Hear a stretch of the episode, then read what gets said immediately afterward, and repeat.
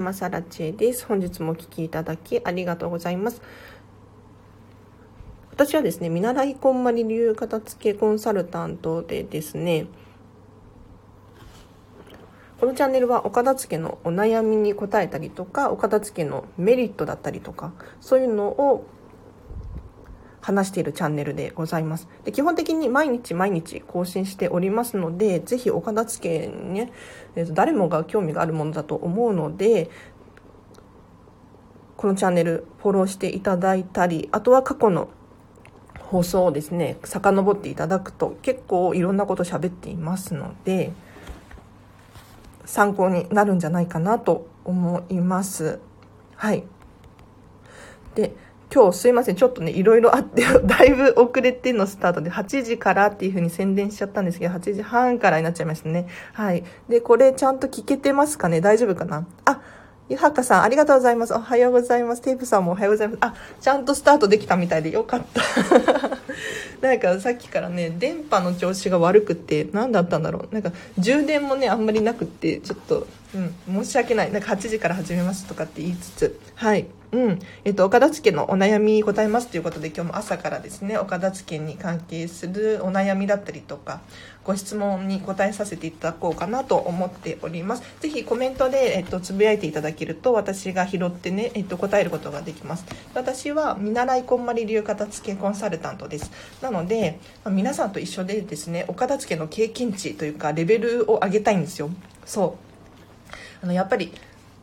経験値がある方にお片付けって習いたいですよねでお悩みとかに答えることによって私のレベルも上がっていきますのでうんすごく役に立ってる場所でございます。ありがとうございます。あ、マザーさん、おはようございます。農作業しながら聞きます。ということで、あ、嬉しい。農作業頑張ってください。はい。えー、農作業しながら聞くんですね。うんうんうん。嬉しい。なんかやっぱこういうおはようございますとかっていいですよね。私一番好きです よ。おはようございますとか、はじめましてとか、なんかやっぱ私に興味持ってもらって、こう、声をかけてくれるっていうのが、本当にね、どれだけ嬉しいことかっていう。ありがとうございます。もしお片付けに関係するお悩みがある方いらっしゃったらコメントで教えてください。なければね、あの、私が勝手に喋り始めちゃいますね。はい。私は見習いこんまり流片付けコンサルタントなんですよ。で、こんまり流片付けコンサルタントって、まあ、日本に100人以上いるんですけれど、まあ、私のような見習い機関の人も、まあ、たくさんいらっしゃるんですね。でどうやったらこんまり流片付けコンサルタントになれるんだっていうふうに思うかもしれないんですけれど、まあ、直接こんまりさんに習うわけではないんですよ。あのこんまりさんがこんまりメソッドっていうのを作っていてそのメソッドをですねもう教科書みたいにマニュアル化したものがあってでさらにこんまりさんのお弟子さんとかとこんまりメディアジャパンっていう会社とかがあるんですけどそういう方にですね、えっと、こんまりメソッドっていうのを習うことによって私みたいにこんまり流片付けコンサルタントになりたい人が教えてもらうことができるんですね。で教えてもらっただけではダメなんです。というのもこうしてお片付けの経験値を積むことが非常に大事で、まあ、このチャンネルで言うと皆さんのお悩みに答えることによって私のお片付けのレベルが上がりますしさらにモニターさんでお片付けのレッスンの経験値を積んでいく。そうすることによって、えっと、経験値が大事なものを言う世界なので私のレベルが上がった状態でじゃああなたはこんまり流片付けコンサルタントで OK ですよみたいなそういう感じの世界になっているんですよ。あまさきさんはじめまして嬉しい。ありがとうございます。はい。あテープさんが必要かもが多くてかもかもで捨てられません。特に書類。ああなるほどね。天崎さん片付けいいテーマですよねということで嬉しい。なんかやっぱ誰もが興味を持つテーマなのではないかなと思います。嬉しいコメントありがとうございます。でテープさんからのねご質問必要かもが多くてかもかもで捨てられませんっていうことでかもかも可愛いですねあの必要かもっていうふうに思うことありますよねでここでのポイントは、まあ、特に書類っていうことなんですけれど必要かもっていうこのシチュエーションをよくよく考えてほしいんですよ。必要なものっていうのは確実に存在するので、あの必要か必要じゃないかっていうのをよくもっと想像してもらいたいなって思います。例えば、うんと、保証書とか、契約書とかだったら絶対に必要ですよね。で、書類で言うと、例えばどんな書類があるかなうんセミナーの書類とか学校に提出しなければならない書類とかまあいろいろあると思うんですけれどテープさん自身がどんなシチュエーションでその必要かもっていうこのかもがやってくるのかっていうのをよく考えていただきたいなと思います。でこんまりメソッドでは書類は3種類に分けるんですね。で何かっていうとまず保管するもの例えばさっき言いましたけど契約書とかってこれ捨てるわけにはいかないですよねなのでもう永遠に使わないけれども取っておかなければならない書類っていうのがあるんですよ。でもう一個は使ってるものですね。要するにまあお勉強しているものだったりとかなんだろうな書類。てななんかね使ってるものです。使用頻度が高いもの。使用頻度が高かったり、まあ、低かったり、まあ、いろいろですけれど使っている書類。あとは未提出のもの未処理のもの。この3種類に分けるんですね。でこの3種 ,3 種類に分けるんですけどその必要かもの書類はどの分類に当たるのかなっていう。例えば未処理のもの。例えば、えっと、提出しなければならないとか、まあ、そういう類のものなのであればさっさと提出しちゃう。うん。なんかね発送しなければならないものとかなんかお子様の学校に提出しなければならないとかそういうものなのであればもうさっさと処理をしちゃう。で使っているものなのであればもちろん、うん、取っておく必要があるので取っておきましょう。で使うかもしれないっていうふうに思っているのであれば写真で撮っておいたりとかあとは一度手放してみるっていうのも手かなって思います。一度手放すことによってまた必要やっぱり必要だったっていう気づきを得るかもしれないし、まあ、もう一回手に入るのであれば買い戻すっていうのもありかななんて思いますねどうだろう？ちょっとね詳しく教えていただけると説明もしやすいかなと思います。あ、星野圭さん、おはようございます。ありがとうございます。なんか聞いてらっしゃいますね、耳が。嬉しい。はい。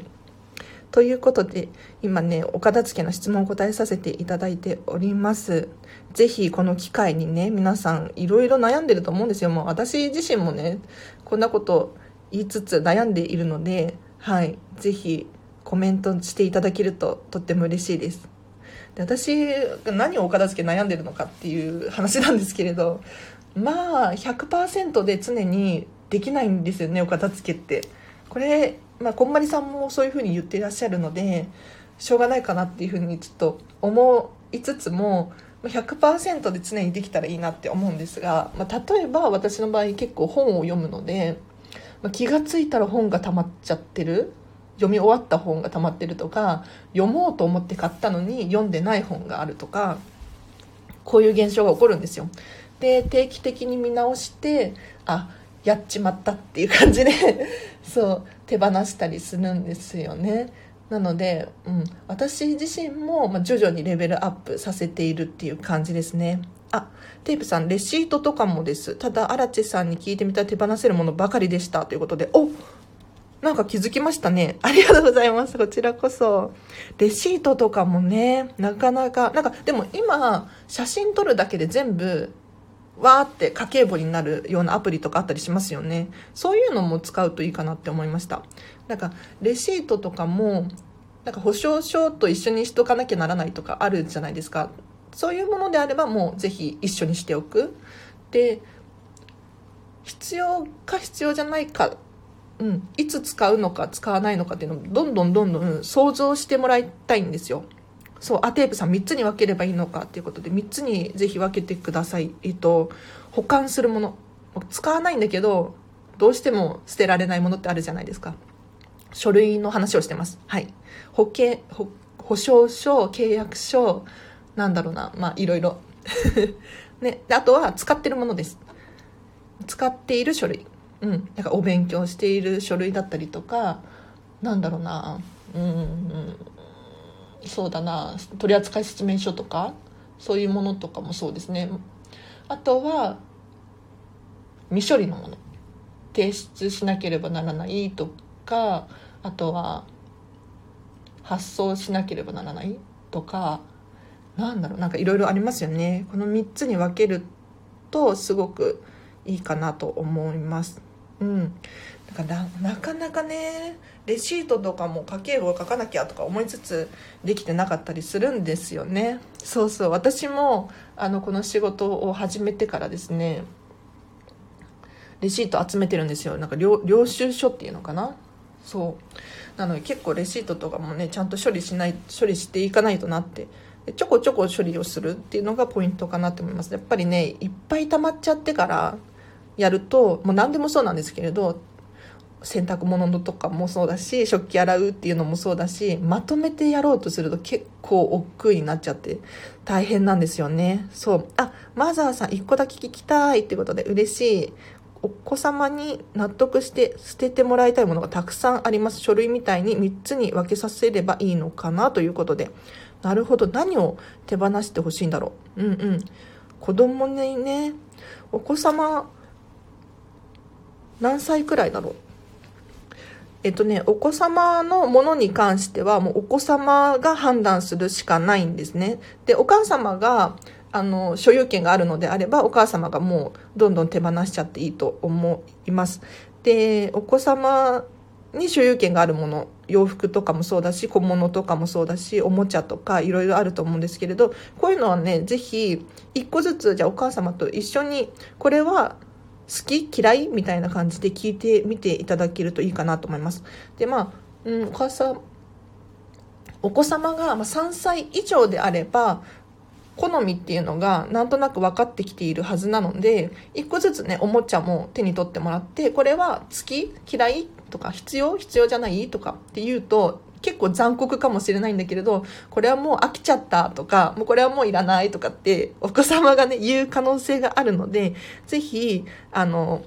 一つずつ手に取って、聞いてみてあげてください。で、もしお子様が大きいのであれば、中学生とか、うん、なんだろう、小学校高学年とかなのであれば、あんまりお母様が、お片付けしなさいみたいな風に言っちゃうと逆効果になる可能性があります。はい。なので、だからこれお勉強しなさいとかと同じですよね。やりなさいって言われるとなかなかやりたくなくなるので、ぜひマザーさん自身がご自身のお片付けを楽しくやってみる。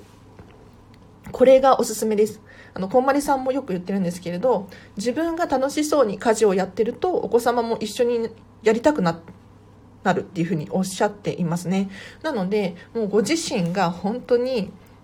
心の底から？心の底からは難しいかもしれないんですけれど楽しんでお片付けだったりとか、まあ、洗濯物を畳むだったりとかっていうのをやることによってお子様もあお片付け楽しそうだなっていうふうに思ってもらえるかもしれないので是非あの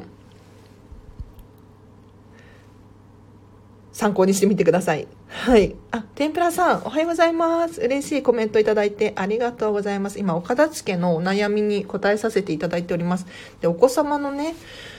に納得して捨ててもらいたいものたくさんありますっていう質問だったんですけれど、どうですかね？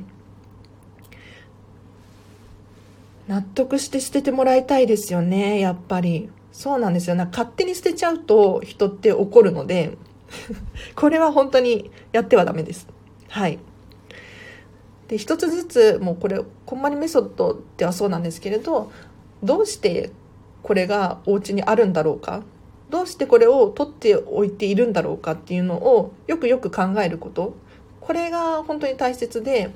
もう全てのものがそうなんですけれど、まあ、自分が買うか誰かにもらうかしないとお家にはやってこないんですよね。なので、どうしてこのものがあるんだろう？なんか意外と気づいたらこんなもの持ってたんだっけ？みたいなものがあったりするじゃないですか。なのでそういうのにちゃんと一つずつ向き合うっていうのがねポイントです。はい。あ天ぷらさんうちも子供の部屋はとんでもないことになっていますということで。お子様もねなかなかお片付けが難しいですよね。お片付けの伝え方とかもね大事かなって思います。えっとお子様の部屋ねうんうんでもお子様の所持品はもうお子様が判断するしかないんです。というのを、まあ、お母様とかお父様がね、勝手に捨てちゃうと、やっぱりお子様も怒りますし、うん。えっと、片付けしなさいなんていうふうに言われても、もう私もそうなんですけれど、あの、勉強しなさいとかって言われると嫌じゃないですか。ね、やりたくなくなりますよね、急に。あ、小学生3人、あら、3人もいらっしゃるんですね。長男が思い出があると捨てられなくて、向き合って話してみますということで、ありがとうございます。はいはい。3人もお子様いらっしゃると結構大変かもしれないですね。あの、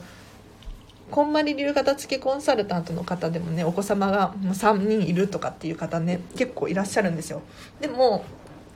あの快適に過ごしている方がいらっしゃいますね。でどうしてるのかっていうと、えっと、そうこの間ね LINE とかでその話で盛り上がったんですけどなんか100%はしないっていうふうに言ってました。なんか100%常にもう完璧に綺麗にしてるってなるともうお子様がいると本当に辛いんですって。そうじゃなくって、まあ、回散らかっちゃってるけど一度諦める。で充電されたら頑張るみたいな感じでやってるっていうふうに言ってましたね。はい。あ、10歳の娘さんですね。とにかく物が多い。全部必要なんだって言われました。なるほど。あの、天ぷらさん。全部必要なんだっていうふうに言ってる方にはですね、あ、そうなんだねっていうふうにまず一度受け入れてあげてください。うん。あの、やっぱりこっちから特に親御さんとかそうだと思うんですけれど、否定されちゃうと人って反発すると思うんです。なので、全部必要っていうことは、あ、そうなんだねっていうふうにまずは受け入れてあげてほしいなって思いました。うん。あの、こんまりメソッドは捨てることにフォーカスしていないんですよ。えっと、残すことにフォーカスしています。なので、どれが一番好きなのか、どれが一番ときめくのかっていうのにフォーカスしていって、で好きなものをどんどん選んでいくんですよ。好きときめくかわいいかっこいいみたいな。こういうのを選んでいくと最終的にそうじゃないものが残るんですね。要するに好きじゃないものときめかないものっていうのが見つかるわけですよ。じゃあこれは手放すっていうのも一つの手だしどうするの？手,、ま、手元に残してもいいと思うんですがときめかないんだよねっていうことでちゃんと理解させることが大事なんですよ。なのでもう自分自身が何が好きなのか嫌いなのかっていうのを明確にさせることがまず第一段階。でその次にじゃあそれは手放すのか手放さないのかっていう感じになってきます。はい。で手放す方法もいろいろあって例えばメルカリで売るとかもそうだしうん誰かにあげるとか寄付するとかリメイクするとか、まあ、いろんな方法があるので、ぜひ、まあ、捨てて、捨てなさいとか、手放しなさいとかっていうふうに言うんじゃなくって、じゃあ違う方法あるかもねっていう感じで優しく、うん、接してあげるといいかなって思います。はい。あ、星野キーさんが、あ、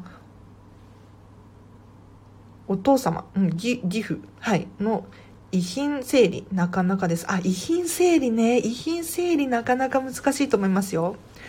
遺品かこれあのこのお父様が亡くなられたのって最近ですか？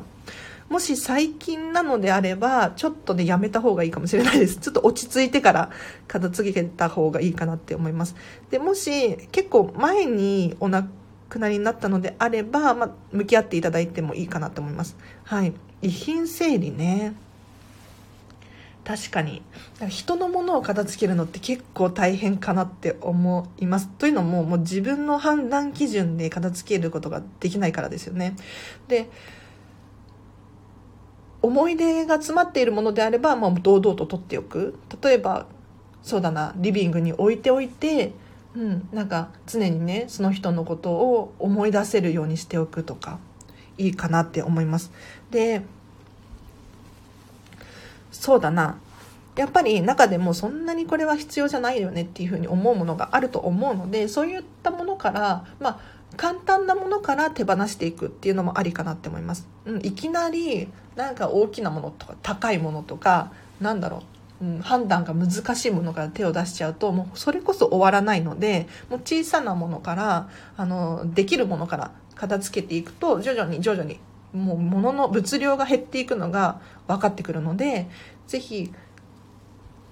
えーと、判断がしやすいものから手放していっていただいて難しいものは最後に取っておきましょう。片付ける順番もね非常に大事かなと思います。はい。あ天ぷらさんまずは受け入れるっていうことで。そうなんですよ。あの私もこんまり流片付けコンサルタントを目指していてですね一応お片付けのコンサルなのでコンサルタントのやり方っていうのを習っているんです。でその時にえーと、習った方法っていうともうときめくとか必要とか使うっていうふうに言ってる方に対してはまずそれはそうですねっていうふうに受け入れること。で捨てるっていう言葉はあんまり使わないようにしています。で捨ててくださいとかそういうふうには言わなくってもうお片付けっていうのは結局私要するにアラチェに答えがあるのではなくってこれ皆さんに答えがあって皆さんの中に答えがある。要するにこの10歳の娘さん天ぷらさんのね娘さんの中に答えがあるのでその答えを引き出さなければならないんですよ。なので全部必要なんだっていうふうにおっしゃる理由があるはずなんですね。なのでこの理由を見つめてあげてほしいなっていうふうに思います。うん。あ星野圭さん去年の秋。なるほどね。お母様とね。うん。同居のためにリフォームをする。お家が広く各スペースにいろんなものがたくさんということで。なるほど。結構最近ですね。そうすると。となるとなかなかね。うん。一度落ち着いてからでもいいかなって思ったりするんですが。この家が広くて各スペースにいろんなものがたくさんありますっていうことだったんですけれど。まずこの場合、えっと、ポイントがあって、所有者が決まっているもの、要するに亡くなられたお父様の、ね、義父、お父様のものですね。が各スペースに散らばっているのであれば、まず1箇所に集めてほしいなって思います。はい。あの、これ全てのお片付けがそうなんですけれど、まあ、ご家族暮らしの方、皆さん参考にしていただきたいなって思うんですが、お子様のものだったりとか、まあ、ご両親お父様お母様のものだったりとかいろいろ、ね、所有者がいらっしゃると思うんですがそれぞれの所有者のもの所有権が決まっているものに関してはそれぞれのスペースに管理してもらうっていうのが一番いいです。はい、なので、まあ、共有のスペースにいろんな人のものがいろんな場所に置いてあるっていうのは一番良くなくってというのも管理しづらいしあとはこれって使ってるの？とかなんか人のものが気になっちゃうんですよ。なのでぜひ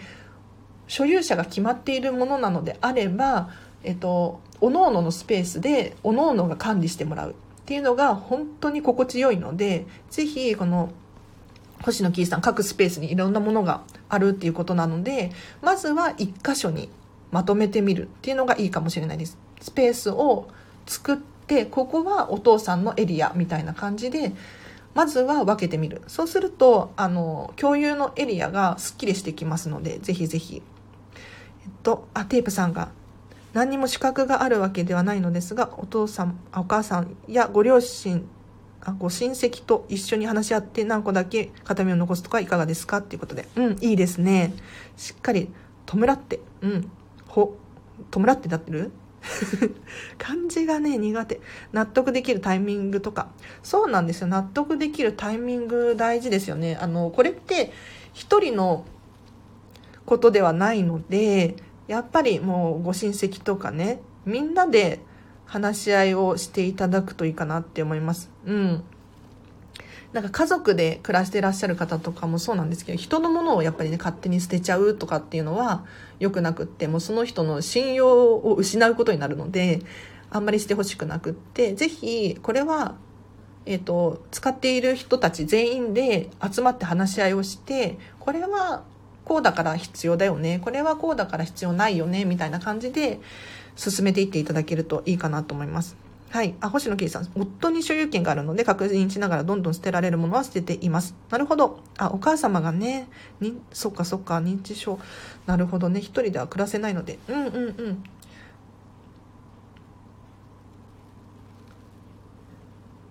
毎日、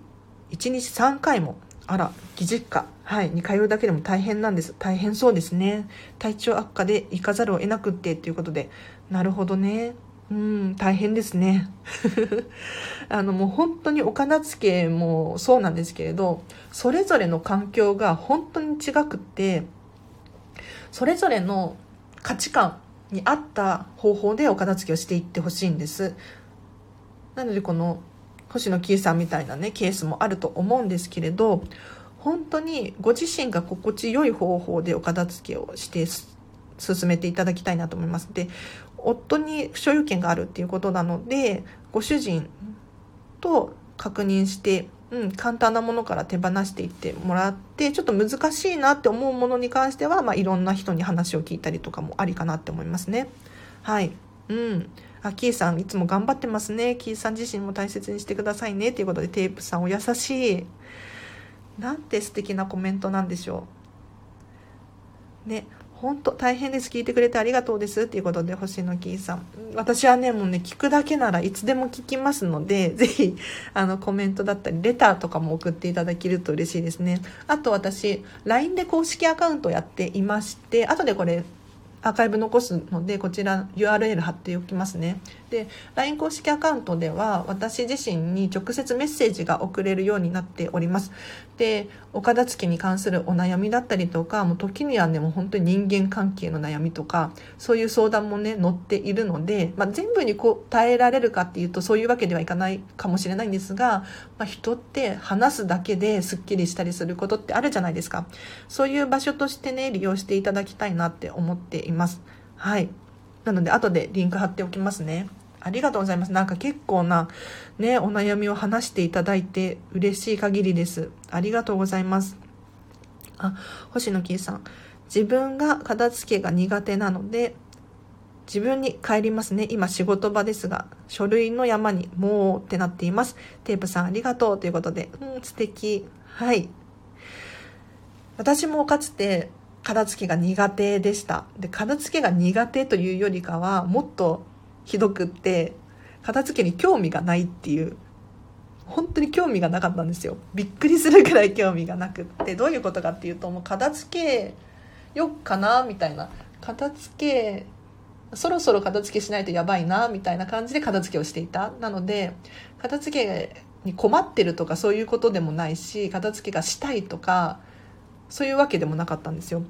ですがお片付けをねすることによって私の場合何が変わったかっていうと本当にモヤモヤしていた人生が何かゴールが見つかってこうどんどんときめいてキラキラ輝き出したっていう感じなんですよ。なのでお片付けをしたくてお片付けをしたわけではなくてなんか人生がときめくっていうふうにこんまりさん言ってるじゃないですか。そっちに興味があって私はお片付けを終わらせたんですね。なので意外とそういう人もお片付けいいよっていうふうに思って私はこうしてお片付けを進めたいお片付けを広めたいっていうふうに思ったんです。そうだから本当に私もねまあ職場とかも書類とかね結構昔 OL とかやってたんでわかるんですけれど溜まっちゃいますよね。書類が。書類の山ができてたりとかしてたんですよ。で掃除とか綺麗にピカピカするんだけれどそれではやっぱり片付かない、うん、っていうふうに思っていたんですが、まあ、片付けはね本当に興味がなかったんですよね。あ天ぷらさんときめきたいです。ってときめきたいですよね。なんか本当にときめいた人生ってすごいキーワードだなって思っていてなんか私もかつて仕事2年くらい前かな片付けが。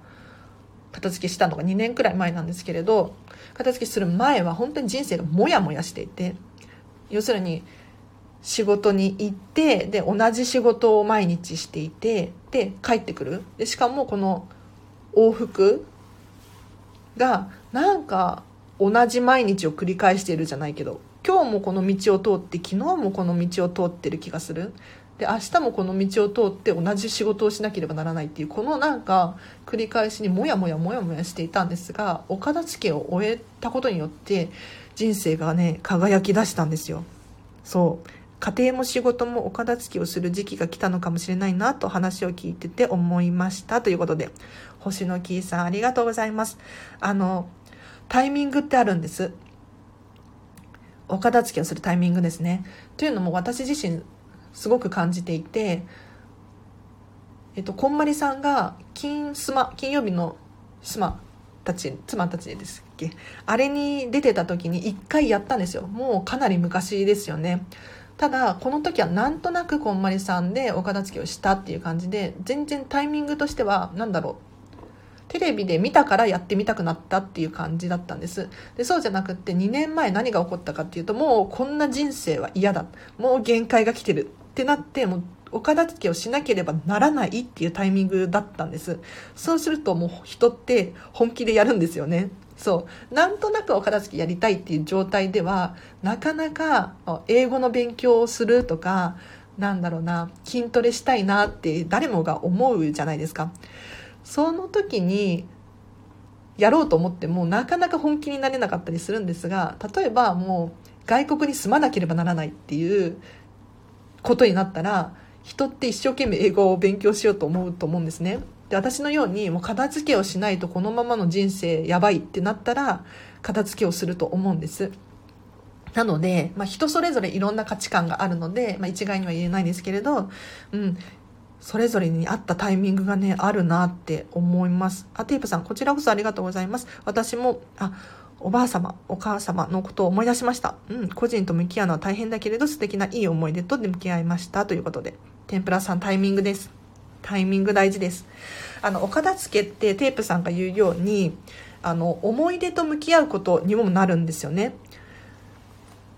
物って思い出を持ってるじゃないですか。なんかどんなものでもそうだと思うんですけれどお洋服とかも買った時のときめきだったりとかあそこに着ていった洋服だったりとか外国で買った洋服だったりとか、まあ、いろんな思い出がありますよね。で一つ一つのものと向き合うっていうのはそういった思い出とも向き合うっていうことなんですよ。ただ結構お片付けができていないってなるとそういった思い出も忘れ去られちゃったりとかしていてすごく悲しいんですよね。なんか教えれの奥の方にあそういえばこんなのあったわっていう風に言う方がね結構いらっしゃるんです。ただそれってもったいないなと思っていてどういうことかっていうとせっかくね大切な、うん、素敵な思い出があるのにすっかり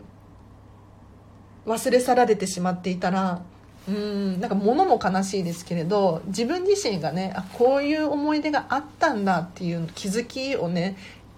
得られないまま、うん、になっちゃうのが本当に悲しいなと思うので是非、まあ、ご自身の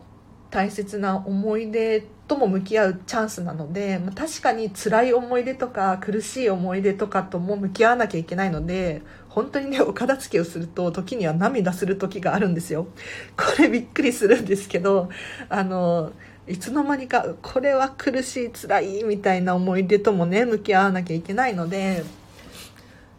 結構お片付けって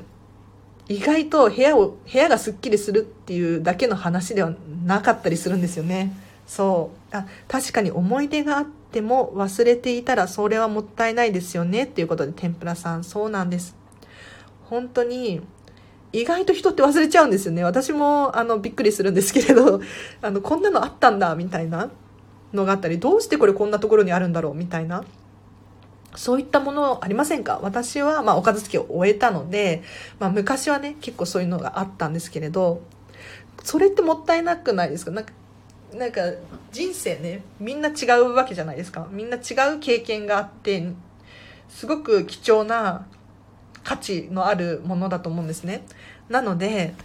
そういったものを一つずつ大切にしていただいて、で、振り返るチャンスでもあるので、一回振り返っていただ、くことによって、うん、私はこのものたちがあるからこういう人生を送っているんだみたいな気づきがねあると思うんですよそうそうなのでぜひねお片付けを終えることによってもう本当にいろんな振り返りができるので面白いですよ。はい。ということでお片付けを来るタイミングが来たなっていうことだったんですけれどいかがだったでしょうか？うん。そう。まあ亡くなられた方のねものと向き合うっていうのは結構辛いことだと思いますよ。うん、やっぱり思い出があったりとかするので難しいかなって思うんですけれどでもいつかはやらなければならないことなのでもし星野キーさんが ネットフリックスに入っているのであればこんまりさんのねネットフリックスの動画見てほしいなって今思いました。というのもえっとこんまりさんのドキュメンタリードラマですね。えっとアメリカの方のお家のお片付けをするドラマやっているんですがこの中にですね確か一番最初だったかな、えっと、シリーズなんですけれど、うんうん、何人かの方のお家をねお片付けしている番組なんですがその中の一人で、えっと、ご主人が亡くなられた方のお家のお片付けをしている回があってですね。そう。あ星野キーさんが言われていることすごくよくわかります。ネットフリックスですね。ということで。そうネットフリックスのこんまりさんの番組の中に1個 ,1 個ですね。えっ、ー、と2ヶ月前にご主人が亡くなられた方の、えっと、奥様のお片付けっていうのがあってですね。でお子様はもう、えーと、とお家には住んでなくってもうお一人でご主人のものと向き合うみたいなもう本当に涙なくしては見られないような内容なんですけれど本当にね素晴らしい素晴らしいっていうかなここんなこと言ったらなんかね宣伝みたいになっちゃってますがあの亡くなられた方の、まあ、遺品ですよねのお片付けっていうのがねピンポイントでこのチャンネルこの番組の中にあったのでもしお時間あればもし気になるかもしれないのでそういうのもあるよっていう感じではいちょっとそういうのがあったので思い出したので是非チェックしてみてください。はい。ということで今ね、お片付けのお悩み答えますということで答えさせていただきましたが、いかがだったでしょうか？はい。一応ね、今日9時までっていう風に言っていたので、そろそろキリがいいかなって思うので、ここまでにしてもいいかなと思います。うん。なんか実は今日、あの、8時から始めるとかって言ってたんですが、なんかね、ネットワークが悪かったのと私の充電が少なかったのとなんかいろいろトラブルがあって始めるのが遅くなってしまってすみませんでした。はい。なんかね生放送って結局いろんなこと起こるなって毎回思わさせて思もらってますね。勉強ですね。ちゃんと前もってしっかりね、準備をしておくっていうの非常に大切ですよね。パテンプラさんありがとうございます。なんかあの、初めましての方もね、今日たくさんいらっしゃったので嬉しかったです。はい。えっと、このチャンネルは基本的に毎日更新しておりまして、で、たまにこうして、えっと、ライブ配信でお片付けのお悩みに答えさせていただいております。でいつもはですね皆さんから頂いたレターだったりとかご質問に答えていたりとかあとは私がですねお片付けに関するメリットとか効果とかを説明しています。で例えばメリットそうだなお金が出てくるよとかメルカリで売ると楽しいよとか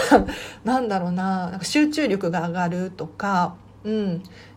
行動力がアップするとかそういう話をねさせていただいてますのでぜひ過去の回とかもねいろいろ遡っていただくと面白いかなって思いますはいあ荒地さんいつもありがとうございますということで星野キーさんこちらこそいつもありがとうございますうんなんか私の経験値が高まります ありがとうございます。テープさんありがとうございます。子供とプリント類向き合ってみます。ということで、ぜひぜひ、あの、お子様とプリント類向き合ってみてください。うん。あの、結局ね、話し始めちゃった。結局自分の中にしか答えがないので人がこれいらないでしょっていうのは NG だと思うんですよね。うん、なので、えーと、いくらお子様であってもお子様のものなのであればお子様にですねこれはどういった書類なの？みたいな 感じで質問していく、うん、向き合ってもらう。っていうのは大事かなと思います。はい。で結構大きなね小学校中学年から高学年くらいのお子様だったらご自身で割と判断することができると思うので、うん、あのコツをつかんだらもうお母様とかお父様がずっと付き合っているっていうわけ付き合わなくても全然進むと思うのでぜひぜひうん、お子様と一緒に最初はね、お片付け進めていただければなと思います。今日もね、いろんな質問がありましたね。嬉しい。ありがとうございました。一応これアーカイブ残しますので、また復習で聞いていただいたりとかしてください。うん、この放送をね、聞きながらお片付けをするとすごくはかどるっていう噂を聞いてますので、ぜひ、うん、聞きながらお片付けを進めていただいたりしてもいいかなと思います。では、えっ、と、先ほども言いましたが、LINE で公式アカウントやってますので、こちらでもね、えっ、と、随時質問を受け付けております。メッセージ直接送ってください。はい。で、私にお片付けのモニターレッスンを頼みたいっていう方もですね、こちらからえっと、メッセージ送ってください。では、今日はこの辺りで終わりにしたいと思います。で毎日更新してますのでぜひぜひあの毎日更新してるからといって毎日聞かなきゃっていうわけではなくってご自身がもうタイトルを見てね気になるところだけピックアップして見ていっていただければなって思います。はいあ天ぷらさん今日もありがとうございました。なんか初めましての方がねいっぱいいらっしゃって私は嬉しかったです。はいということでじゃあこの辺でキリがいいので終わりにしたいと思います。では皆さん今日これからですね、まだ9時なので、うん、一日が始まりますね。どんな一日になるかな。ねまあ、ハッピーな一日をじゃあ一緒に過ごしましょう。あらちでした。バイバイ。ありがとうございます。なんか嬉しいな。うん。